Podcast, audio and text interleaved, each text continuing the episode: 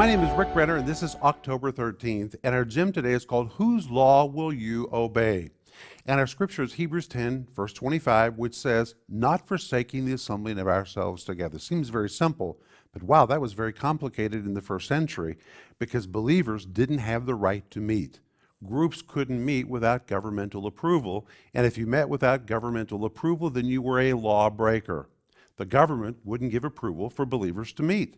So every time they assembled to study the Bible, to pray, or to fellowship, or just to gather together as a group, they were violating the law.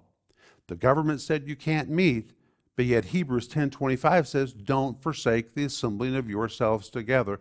What were they to do? Well, as always, we are to obey man's law as long as it's not in violation of the law of God. And most often we can obey the law of man. But if the law of man is in violation of the law of God, then we have to decide whose law are we going to obey. And the early believers chose to obey the law of God. You may be put in a position where you have to decide whose law you're going to obey. You'll have to make that decision. Are you going to obey what man says, or are you going to obey the law of God? Whose law are you going to obey? That's what I want you to think about today.